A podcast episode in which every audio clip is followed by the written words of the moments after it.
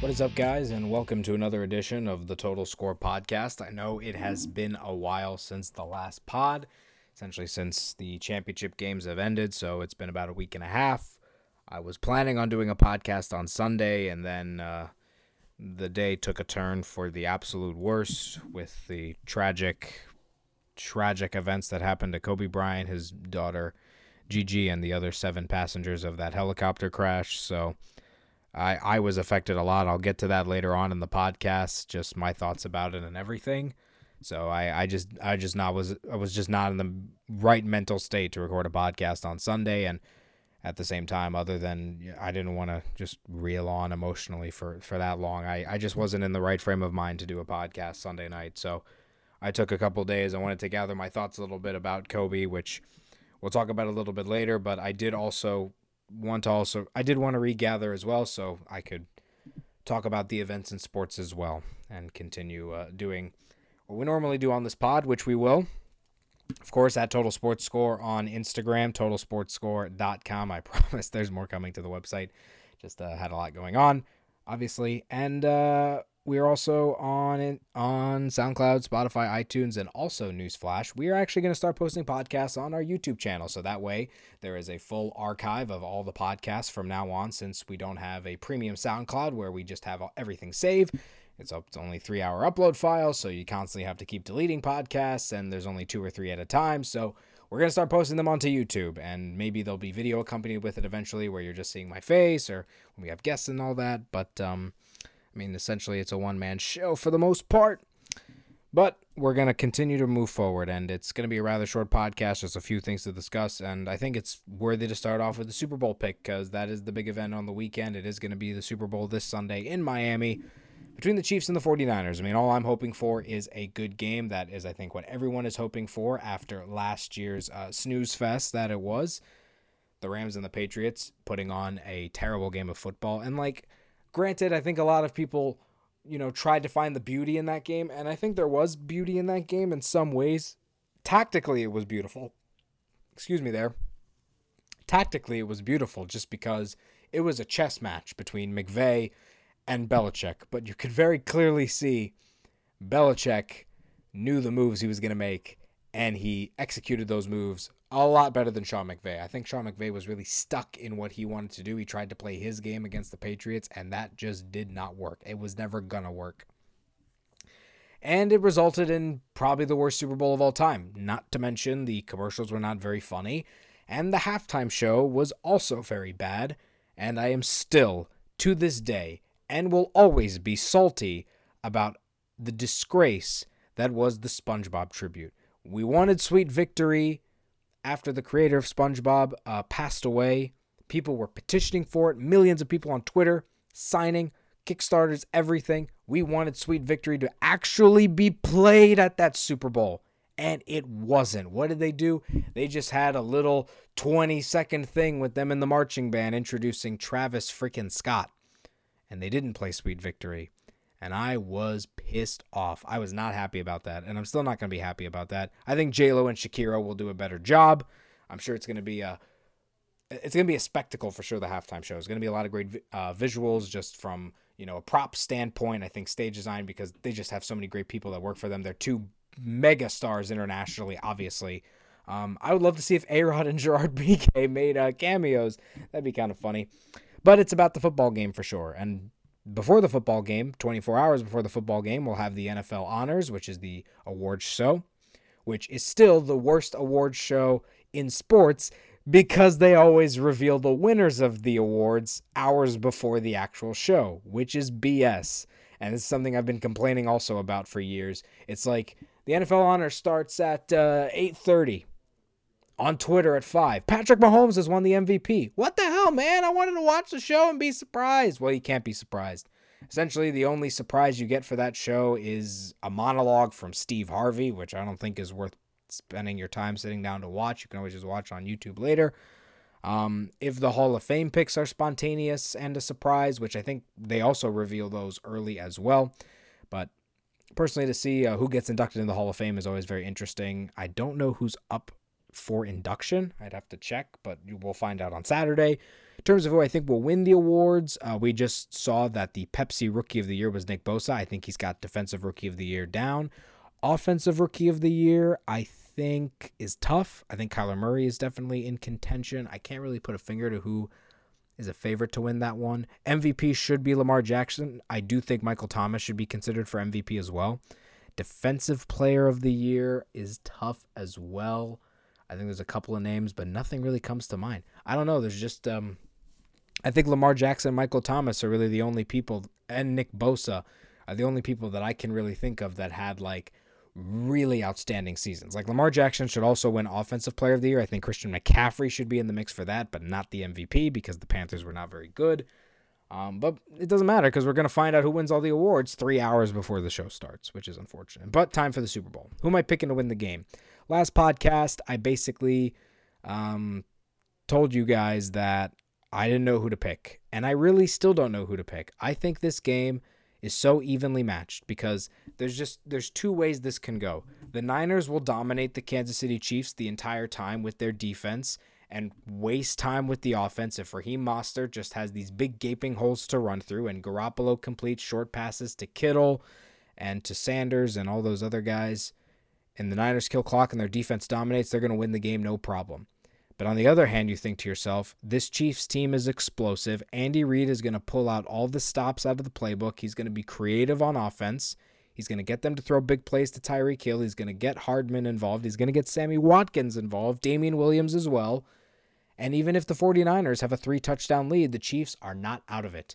They know how to come back from these deficits. They they know how to have big quarters. The Chiefs for me are probably the only team in the NFL that really consistently can have 4 to 5 touchdown quarters. We've seen the Chiefs have a couple 4 touchdown quarters since Patrick Mahomes has started at quarterback. Um, and it's actually kind of funny that both of the Alex Smith teams are in this Super Bowl. You know, Alex Smith drafted first by the 49ers, um, a consistent QB for them, but they were very bad for a long time. Then they started making the playoffs. Then Smith gets uh, hurt, or and he wasn't playing well. Is also in 2012. Colin Kaepernick gets the start.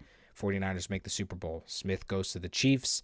He plays well for the Chiefs. They make the playoffs. They decide to trade him to Washington, make the jump to Patrick Mahomes, and both franchises have been better off. I think it's interesting for sure. It's also the Joe Montana Bowl. Uh, Alex Smith playing for the same two career teams as Joe Montana. Joe Montana started with the Niners, won four Super Bowls, then went to the Chiefs. Chiefs are trying to win their second. Niners are trying to win their sixth. I think based on the Niners defense, I think officially right now at this moment, I'm going to pick the 49ers to win the Super Bowl.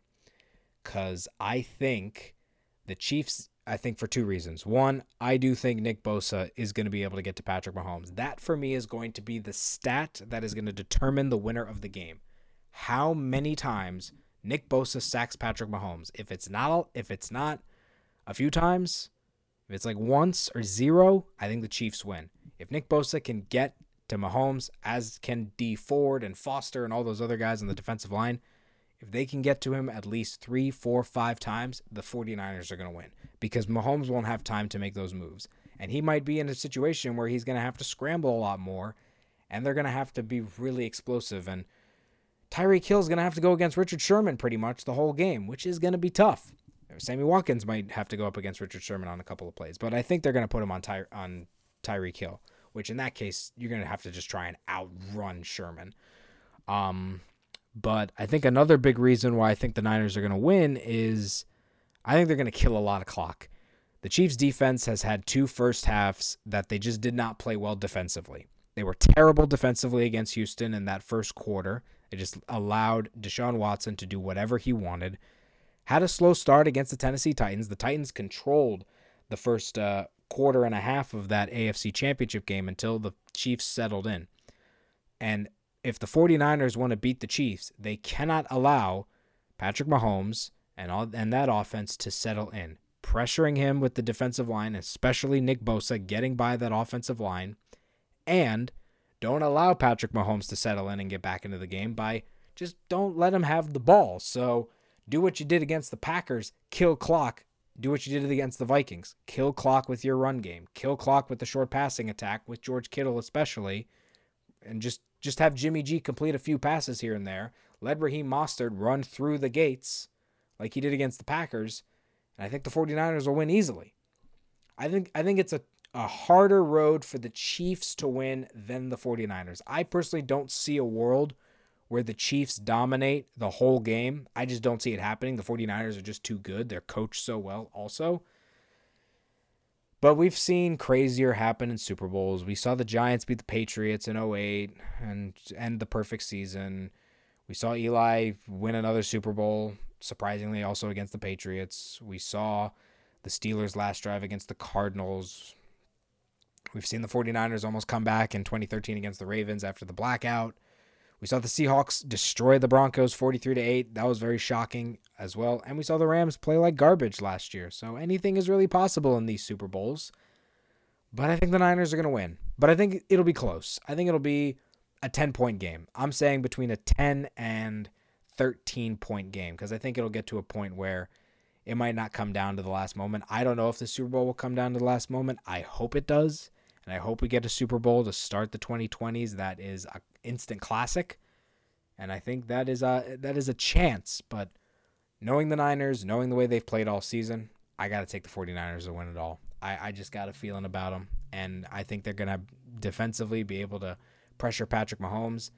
And offensively, they're just not going to let Patrick Mahomes touch the football because they are going to kill clock with their run game. And they are going to kill clock with Jimmy G throwing a couple passes here and there to Kittle, Sanders, or anybody else that's open. So that's my Super Bowl pick. Let's move on to some tennis. The Australian Open's been going on. I actually haven't done a podcast since the Australian Open actually started. Um, so just initial thoughts from the whole tournament thus far. At the time of recording this, we know three of the four finalists for the singles. We don't know the last men's singles finalist. That hasn't happened yet. By the time you're listening to this, we will know the men's singles final for Sunday at like 2 a.m. But on the men's side, I mean, it's been uh, as predicted. It's been normal. The only surprise is Nadal losing to Dominic Thiem in the semi in the quarterfinals, I should say, as the number one seed. But is another Australian Open where we've it's been proven that Novak Djokovic is the greatest hard court tennis player of all time. He's just been running roughshod through everybody. He's winning set after set. He's just dominating every opponent. Another fantastic win over Roger Federer in the semis. And if he wins on Sunday, that will be eight Australian Opens, which it's very hard to win eight of the same major.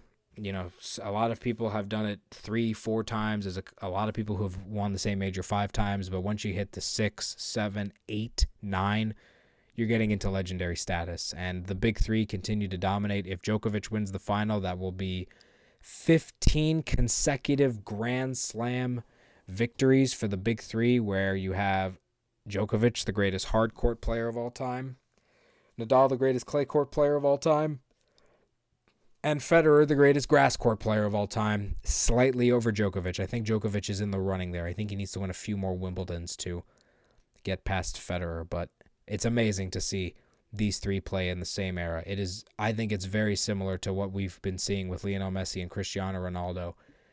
The two of the greatest soccer players ever that played in the same era and if one wasn't and if one played when the other wasn't, they would have more goals, more titles, and all that. The same with this. If Roger Federer, Rafael Nadal, and Novak Djokovic all played in different eras, they would each be breaking each other's records. And in a sense, that's kind of been happening because in the early 2000s, Federer was winning everything. He would win three Grand Slams a year, no question. Nadal would always win the French Open, but Nadal could never get over the hump of winning anything else. And then in the 2008 Wimbledon final, which I still think is the greatest tennis match I've ever seen, he finally got over the hump of Federer and finally won at Wimbledon. And then Nadal started to build up a little bit of a rhythm.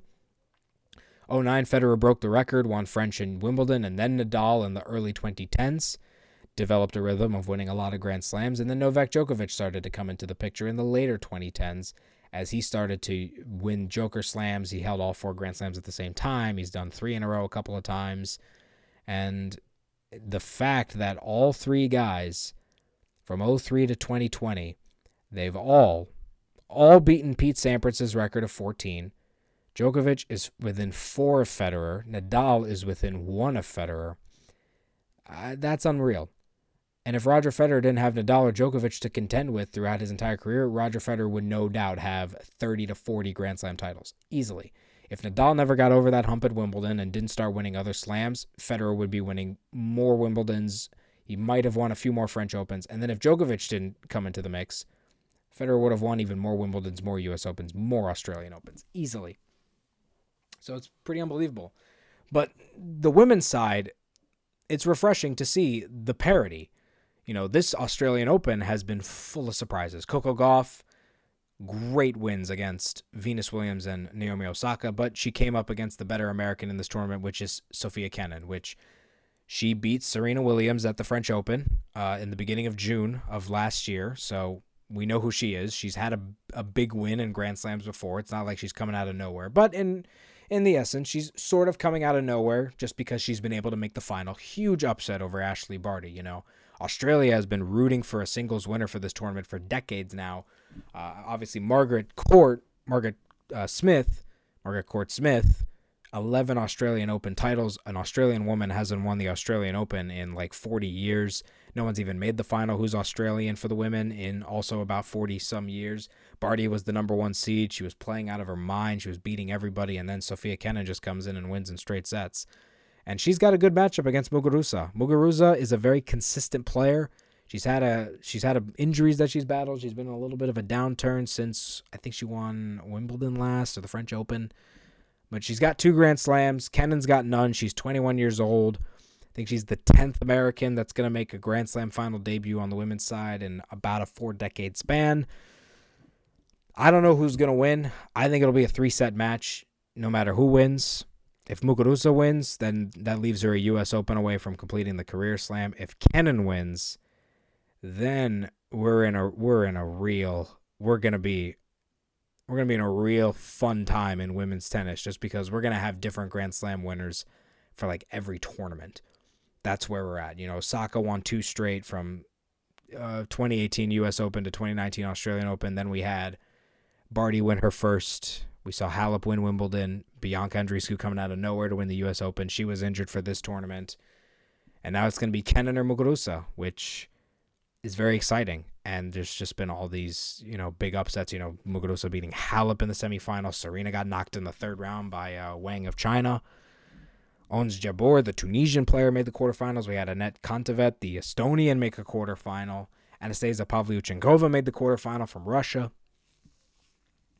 So, and it's it's you know it's interesting the difference because on the women's side, we are seeing so many different players, especially a lot of young Americans who want to take the mantle for Serena. All these players who were inspired by Serena and Venus, especially Americans that wanted to be professional tennis players and are starting to play to this level at such a young age. Coco Gauff, Sofia Kenin, Madison Keys, Alison Riske, all these players are playing to a level that is remarkable, and they're all going to be winning Grand Slams.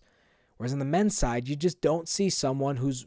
We don't have that name that seems like he's at a point right now that Djokovic, Nadal, and Federer are ready to pass the torch to them. The three that come to mind are Thiem, Tsitsipas, and Zverev. Tsitsipas lost early. You've got Zverev and Thiem in the, Thiem in the semifinal.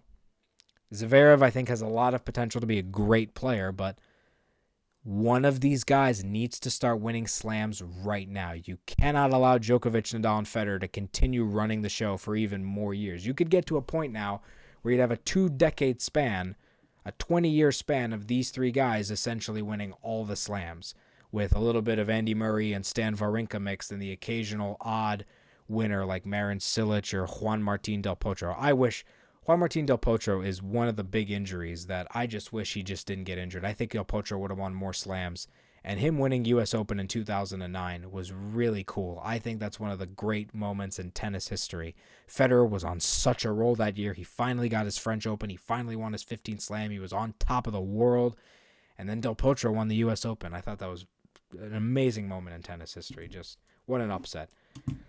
So those are my thoughts on tennis now we're going to switch over to basketball. And first, I want to talk a little bit about the uh, NBA All Star selections. All Star weekend is coming up in Chicago. We'll begin with the starters. If I can find them, here we go. So the All Star starters are the Eastern Conference. You've got Giannis as the captain again, unsurprisingly, Joel Embiid, Kemba Walker, and two first time All Stars in Pascal Siakam and Trae Young. Trae Young is balling, man. He is getting buckets and assists. He's been playing fantastic. Then on the west side, the captain once again for a third straight year, LeBron James. You've got Anthony Davis, James Harden, Luka Doncic, and Kawhi Leonard. Um, Luka Doncic getting in for the first time, well deserved. But the Western starters are basically a lock, and the reserves have just been announced. So here are the reserves. Out of the Western Conference, you've got Brandon Ingram of the Pelicans, his first All Star. Rudy Gobert finally making an All Star team for the first time. Nikola Jokic in there again. Damian Lillard. Donovan Mitchell's an all star for the first time. Russell Westbrook for the ninth time. And Chris Paul, who has been fantastic for the very surprising Oklahoma City Thunder, is back in the all star game for the 10th uh, time. Devin Booker, the biggest snub probably. And then on the eastern side, you've got Jimmy Butler. Bam Adebayo, the Miami Heat center for the first time. Kyle Lowry's in. Khris Middleton's back. Domantas Sabonis, the son of Arvydas, playing for the Pacers, his first All Star appearance. Same with Jayson Tatum, his first All Star appearance. And Ben Simmons is in the mix as well. Biggest snub, Bradley Beal. And guess what? Bradley Beal's not happy about it. Bradley Beal's averaging 28 points a game. He was interviewed after finding out and having played for the Wizards that day and he was not happy. He was like, This is disrespectful. I can't believe it wasn't an all star. I'm going to go take my team to the playoffs. And I can't believe he wasn't. The fact that Bradley Beal is an all star, you know, you see someone probably like Jayson Tatum, maybe Domantas Sabonis. I mean, there's a couple in here where you're like, okay, they've been fantastic and they're definitely all star players, but over Bradley Beal, I don't know. Bradley Beal got totally and utterly snubbed. But the big news that's coming out of All Star Weekend is actually the format change. So, the NBA tweeted out this big long graphic with a lot of words explaining the brand new All Star format. And I'm going to try and explain in a way that is as simple as possible, which is a, already a bad indication that this is really complicated. So, essentially, both teams are going to be playing for Chicago based community organizations on board. Love that idea. I love the fact that you have people playing for charity for All Star Weekend. Fantastic, especially in the community that's hosting the game. The teams will compete to win each of the first three quarters, all of which will start with a 0 0 score and will be 12 minutes. So essentially, it's three separate 12 minute games. At the start of, and the winner of each of those quarters, I think, is going to like, you know, win more money for their organization, essentially. Then when the fourth quarter starts, there will be no game clock and there will be a final target score, which is going to be determined by taking the leading team's total cumulative score through three quarters and adding 24 points to it in honor of Kobe Bryant. Once the final target score is set, the teams will play an untimed fourth quarter, and the first team to reach the final will win the All Star game. So you're like, okay, what is going on? So they they they had they had to write a long bullet point that had to give an example because they know people are not going to understand this. So the example, if we have a cumulative score through 3 quarters of 195, the final target score will be set at 124 points. So then you start a, a fourth quarter with no clock and the first team to hit 124 points wins the All-Star game. And the community organization selected by the winner of each of the first three quarters will receive 100,000. A total of 300,000 will be donated through the first three quarters. The winner of each of the first three quarters will be the team with the higher score at the end of the 12-minute period, and the winning team, which will have the final target score, which is the, you know, three-quarter cumulative score plus 24, is going to earn another $200,000 for its designated community organization. So in short, this is a very confusing way to have a, an all-star game that's different does this give the players the incentive to play defense? Maybe at the end. You know, this is all for charity, which I think is great. And I think that there is a way that the NBA can give these players a little bit more of an incentive to make it a competitive game because an NBA All Star game that's competitive for all four quarters would be just eh, brilliant to watch. It's fun to watch all the alley oops and the fun threes and all that great stuff, but it'd be nice to see some effort the way I think they're honoring Kobe Bryant here is, I think, a little too convoluted, and I honestly don't think it's a very intelligent way to do it. I think that they could have done a simple way that everyone can understand. And people were bringing up this idea hours after he passed away. They said, one team wears number eight, one team wears number 24. To me, that is the best way to do it, especially when the the biggest coping mechanism and one of the biggest ways that NBA players are trying to honor Kobe is either change their number. If there's a there's players who wear the number eight or the number twenty four that are changing their numbers, you know, Jahlil Okafor, Spencer Dinwiddie, a lot of guys who wear Kobe's numbers right now are changing their numbers in his honor. Paul George wants to wear 24 in honor of Kobe Bryant. We've seen the jerseys and the rafters that are retired by the Lakers lit up during the Grammys. They've lit, been lit up at the Staples Center ever since it happened. And also, what was I going to say? trying to pinpoint out. And then the big news that happened on the day of Mark Cuban officially retired the number 24 in the Dallas Mavericks organization. And there's only very few athletes that have their number retired for organizations that they did not play for in the Big Four. It, there is no person in the NFL, I think, that has that honor. In National Hockey, 99 is retired league wide, Wayne Gretzky. 42 retired league wide in Major League Baseball, Jackie Robinson. In the NBA, the Miami Heat actually retired number 23 in honor of Michael Jordan. They just didn't want anyone to wear 23. That's, I think, part of the reason why LeBron James wore six when he played for the Heat. And now the Dallas Mavericks are retiring Kobe Bryant's number after he passed away. So no one's going to wear 24 ever again in Dallas Mavericks history. A lot of other players are not going to wear 24 or number 8 again in their history, their personal playing history. And there's been a I think that's the best way to do it. The NBA should stay consistent with what their players are doing and how other people are honoring by using his number as sort of the way uh, to honor. Everyone wears 24 on one team, everyone wears 8 on one team.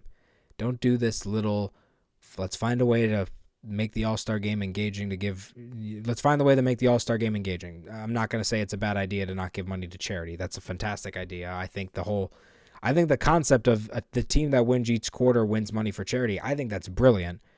But this whole 24 point target score, you're confusing a lot of people. I, I just don't think it's a, you need a simple way, a way that everyone's going to understand to honor Kobe Bryant because the world was was shaken by this event, by this you know, this passing of this transcendent athlete, this transcendent celebrity, this transcendent man. And this is the most convoluted way to do it when everybody else is keeping it as simple as possible. And their first thought is like i'm going to either stop wearing his number or i'm going to start wearing his number to honor him or i'm going to write his number and gigi's number and all the other family names on my shoes or my shorts or something. So i'm not a fan of the way they're honoring kobe at the all-star game because it's just too confusing and a lot of people are going to watch the all-star game and be like what is what is going on why is it zero zero why is this the target score? Why is there no clock? Because there's a lot of NBA fans that just don't have Twitter and don't follow this stuff. And they might see it on NBA TV and they'll be confused. And I'm sure you just heard me talk about this. And it's the same level of confusion as how the Euro qualifiers work for the European Championships. That's the first thing that I just thought of because I've tried to explain how the playoff system works so many times, and a lot of people still think this is so confusing. I just don't get this. But I, think that's a good segue to um, talk about my thoughts on Kobe. Now that I've kind of let my emotions settled, I, I cried. I, I think a lot of people did. It's the first time I've ever actually, you know, felt that kind of emotion for someone who passed away that um, that I never knew personally, who was just a, an athlete in my life. Um, Kobe was never my favorite player in NBA history, but you know, this is a guy that I watched uh, all the time growing up. You know, I grew up with Kobe Bryant. He was drafted when I was born. Um, my brother watched him a lot as a kid. You know, this was essentially the closest thing to Michael Jordan we we ever got as kids before LeBron James came. Because as Ohio people, LeBron James was like, this is the guy. I mean, my brother was basically talking to me, and he was like, you know, when LeBron James was drafted, it's like, okay, LeBron James is the guy that's going to be able to beat Kobe because Kobe was the man. He he was always the man. Uh, you know, when you're a kid at school, you play basketball, you shoot paper into a trash can. A lot of people have talked about this. You shout Kobe. You know, that's the kind of legacy he had. And I found out, I mean, this is a where were you then moment easily. This is, for me, I think this is the most earth shattering moment in the social media history because everyone had a reaction to it. I know people who don't watch basketball. I know people who only know Kobe Bryant. I was like, okay, Kobe Bryant, the famous basketball player. and they were shaken by this. They had an emotional reaction to it. Other athletes from other sports had an emotional reaction to it. Other athletes from other sports that didn't even know him personally had a reaction to this. And yes, there's been a lot of earth shattering, you know, world stopping events that have happened in the social media era. A lot of shootings, unfortunately, like the Vegas shooting, the Orlando shooting, you know, presidential election that shook the world when Trump beat Clinton. I'm not saying that that's the outcome I would have wanted or not would have wanted. I'm just saying it was Trump winning the presidential election in 2016 was probably the most significant event that took place in the decade of the 2010s. But you know, people have emotional reactions to the shootings of the shooting in Vegas, the shooting in Orlando, but everyone has that reaction. It's more people have a reaction. I, I feel terrible for the families that lost their loved ones and all that, but this is for people that you don't know, people that you're not familiar with, and a lot of the times, a lot of people have the reaction of, you know, gun control. We need more gun control. So sometimes people don't react to it like it's not about the victims, it's about politicizing it, and we need gun control, kind of. But this this was just a tragedy on another level, and it was so unexpected. I basically was in the shower. I got out of the shower. I saw texts from my family. I saw a text from my girlfriend. And I was like, what? Kobe Bryant is dead? What? And then I looked on Twitter and yeah, it was real. I still can't believe it's real. It's still hard for me to fathom that it's real because you never thought someone like Kobe Bryant was going to die in an accident like this. And then I, I just kind of went numb as soon as I found out. I was about to go to the store to Meijer's to buy some food um, but I was numb. I immediately turned on the TV. I was flipping between ESPN, ABC, and all that. And then I started seeing tweets of people reporting that all of his daughters were on the copter. And initially, I'm like, "Oh my god, oh my god, don't don't let this be." I was basically like praying to God, "Don't don't let that be the case." But at the same time, I I know enough about Twitter. I know enough about journalism, and I know enough about fake news and how the media is to say, "I'm I'm to pray that that's not the case, but I'm not to believe that this is 100% true because guess what? People can misreport stuff all the time. You know, TMZ was the first people to report this. It didn't even come from the state of Los Angeles. It didn't come from the coroner. The fact that his wife and his daughters found out that their father died from TMZ. Now, they're obviously one of the few people that would immediately know that Gianna was with him, and she also died in the accident as well. But also the the media in general. I thought that day was a big. It, it was a day of everything for the media good, bad, ugly, great, in the middle. A lot of people treated it with care, a lot of people treated it with respect. But major media outlets did not because everyone misreported who was on the helicopter, how many people were on the helicopter, because guess what? People wanted to be first. And that's not what journalism is. And a lot of people and a lot of journalists are starting to treat journalism like that. We need to be first, we need to get the clicks, not when people's lives are on the line. With any journalism, even if it's the smallest story that doesn't matter, even if it's for, I don't know why this popped up, but like an Anchorman when uh, they cover a cat fashion show, and Seth Rogen's filming it. Even something like that, it's not about being first, it's about being right. You need to report that fact correctly. You need to report who won the cat fashion show correctly. But in an event like this, when people's lives are on the line, when it's maybe 10 or 15 minutes after they announced that Kobe Bryant was in the helicopter and died, you don't just come out and say all his daughters were on the helicopter with him. Three people were with him.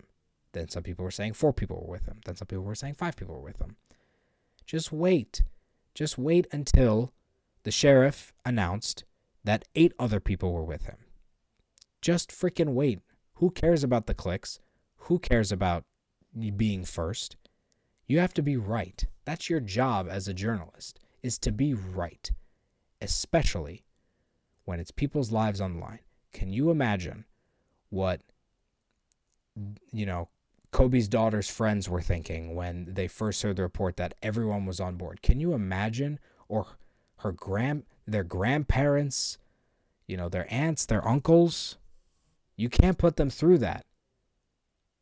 You have to be right. Wait. Be patient until all the facts are there for you.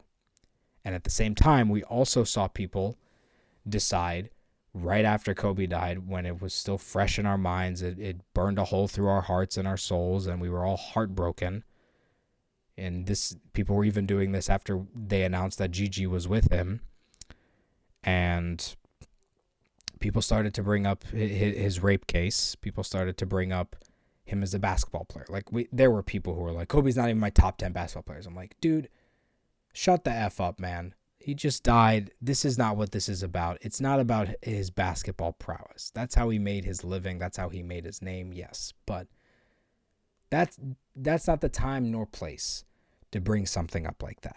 That is not something that is worth mentioning after someone just died at such a young age with his daughter in such a tragedy. With with the whole people bringing up the rape case and there were journalists who got suspended for it because we're talking two hours after it was announced. People were just tweeting out stories about his rape trial. And there are people who covered that rape trial that probably felt a lot of effects by it and felt that it was the right thing to do. It's worth bringing up because some people think about things in different ways. I'm sure people who covered that trial, that was the first thing they thought of.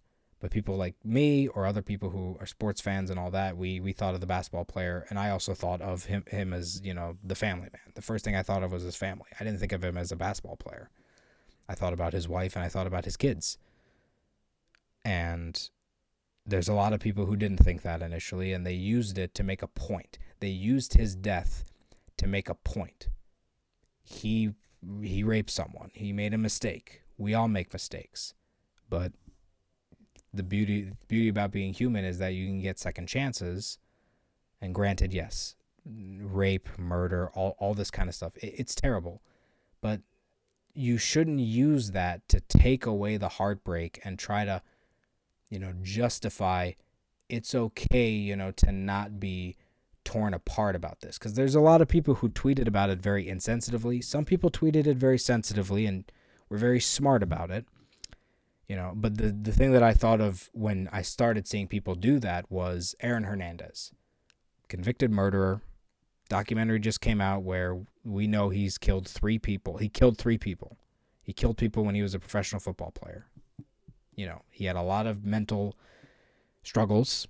You should watch the documentary if you have netflix by the way. But even though he was flawed even though he did horrific things it's still tragic you still feel for his wife and his young daughter who lost their father.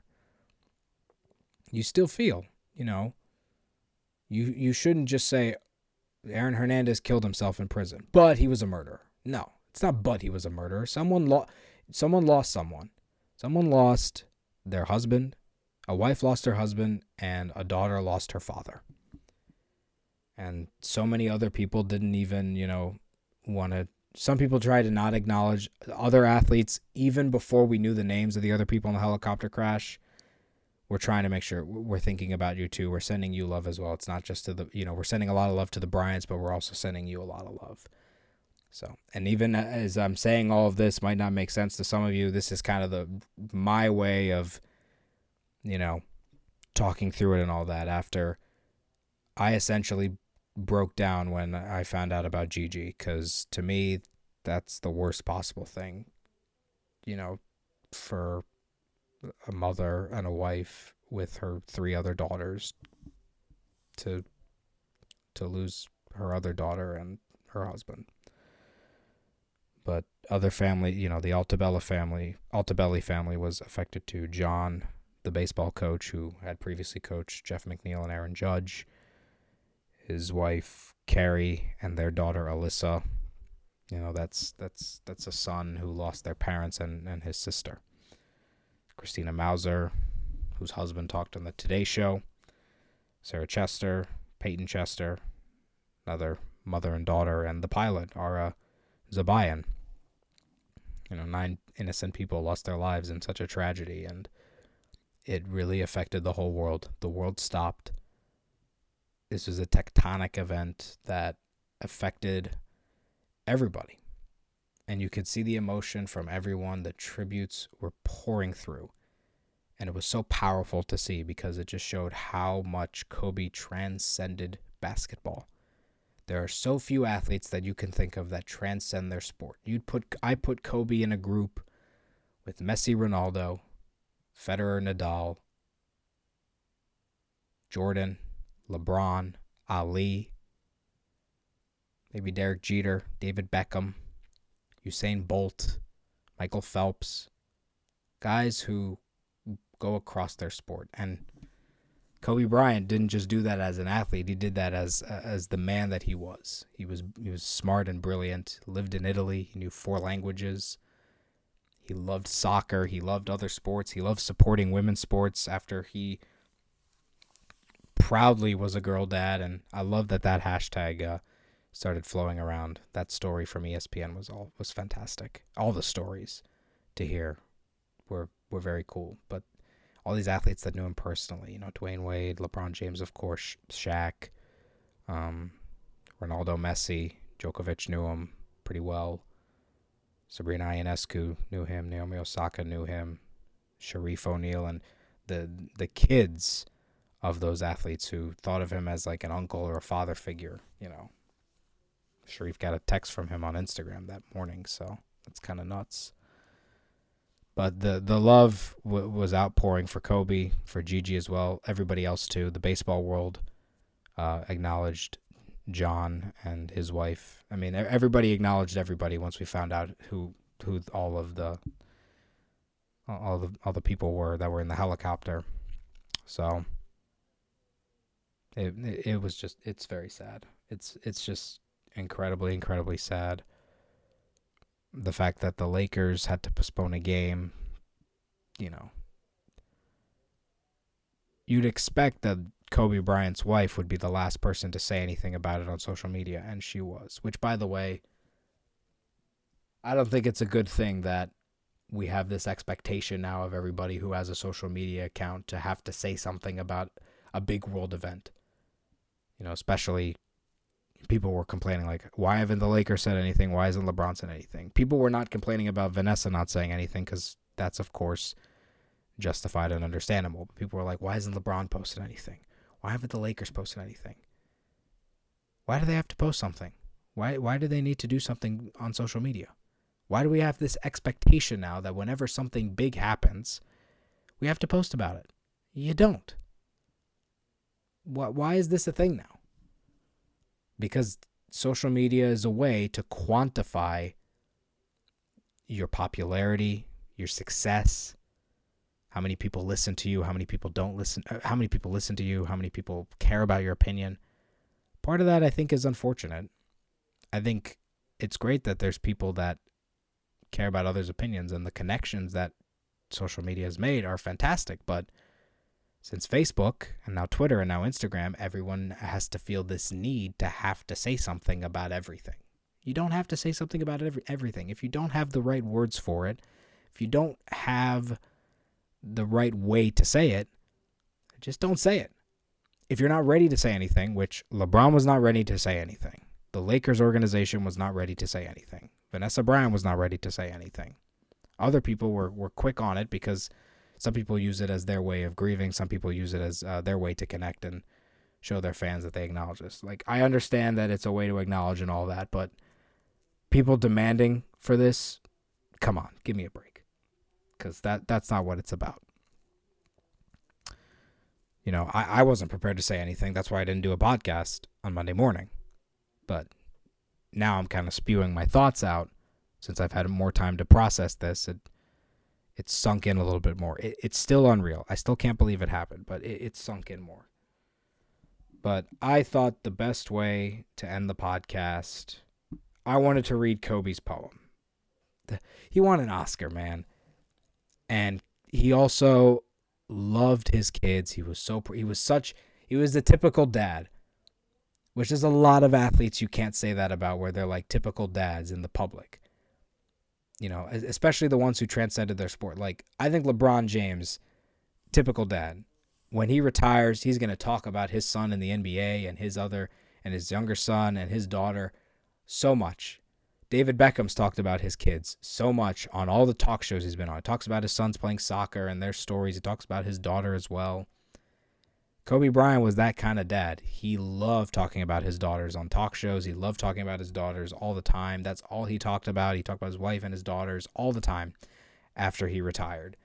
And it's heartbreaking to see how Kobe talked about Gigi and how Gigi was going to be the one that was going to keep on the legacy of basketball in the family. And the tribute that UConn did for her, I thought was very touching and tremendous. I thought that was a great move from Auriemma and, and that university because she dreamed of being a Husky and she was dreaming of being in the WNBA. But I wanted to read Kobe's poem because it's not something I read often. Let's face it. But I thought it was a good way to end the podcast.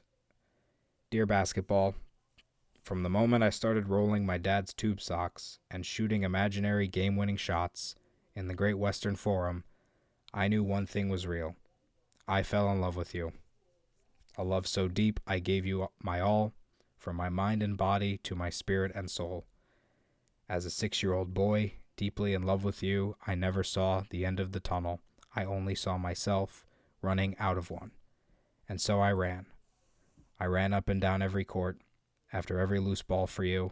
You asked for my hustle. I gave you my heart because it came with so much more. I played through the sweat and hurt, not because challenge called me, but because you called me. I did everything for you because that's what you do. When someone makes you feel as alive as you've made me feel. You gave a six year old boy his Laker dream, and I'll always love you for it. But I can't love you obsessively for much longer. This season is all I have left to give. My heart can take the pounding, my mind can handle the grind, but my body knows it's time to say goodbye. And that's okay. I'm ready to let you go. I want you to know now. So we both can savor every moment we left together, the good and the bad we have given each other, all that we have. And we both know, no matter what I do next, I'll always be that kid with the rolled up socks, garbage can in the corner, five seconds on the clock, ball in my hands. Five, four, three, two, one. Love you always. Kobe. May Kobe, Gigi, John, Alyssa, Keri, Christina, Sarah, Payton, and Ara rest in peace. May their memory be a blessing, and all my condolences to their families. Thank you for listening to this edition of the podcast. I will be back after the Super Bowl to give my thoughts on the game. I'm hoping it's a good game. I'm hoping we get some entertainment on Sunday. Then I'm going to be on vacation in Nashville for the week, and I'll be back at some point to talk more. And next podcast, I will be giving the official teaser to the bracket we're going to be doing and how we're going to announce it. So, thank you for listening to this podcast. Cherish every moment. Tell everyone you love that you love them. And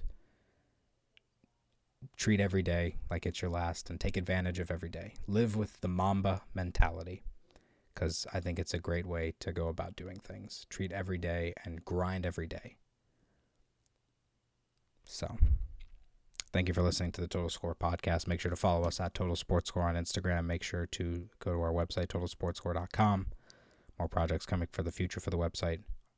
This podcast is on Spotify, iTunes, and SoundCloud, and we will be posting this on YouTube along with future podcasts as well. Our YouTube channel is also Total Score. Thank you for listening. Have a great weekend. Enjoy Super Bowl Sunday. We'll see you after the Super Bowl.